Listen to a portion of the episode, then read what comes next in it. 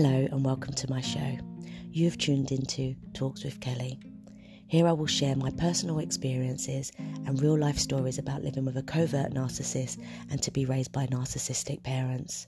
Some listeners may find some of the content here offensive as it is extremely raw and bad language from time to time will be used. Now, I'm speaking from a position of a healed victim of narcissistic abuse, and it's taken me a long time to actually understand what these monsters truly are and how to protect myself from them. So, I've decided to dedicate my show to supporting those that are in need of understanding what it's like to be entangled with a narcissist, and I hope these stories assist you in some way.